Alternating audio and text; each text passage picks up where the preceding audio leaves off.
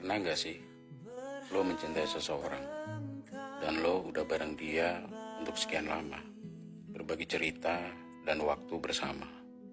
Namun ada suatu perbedaan, perbedaan yang membuat lo dan dia tidak mampu untuk melangkah lebih jauh.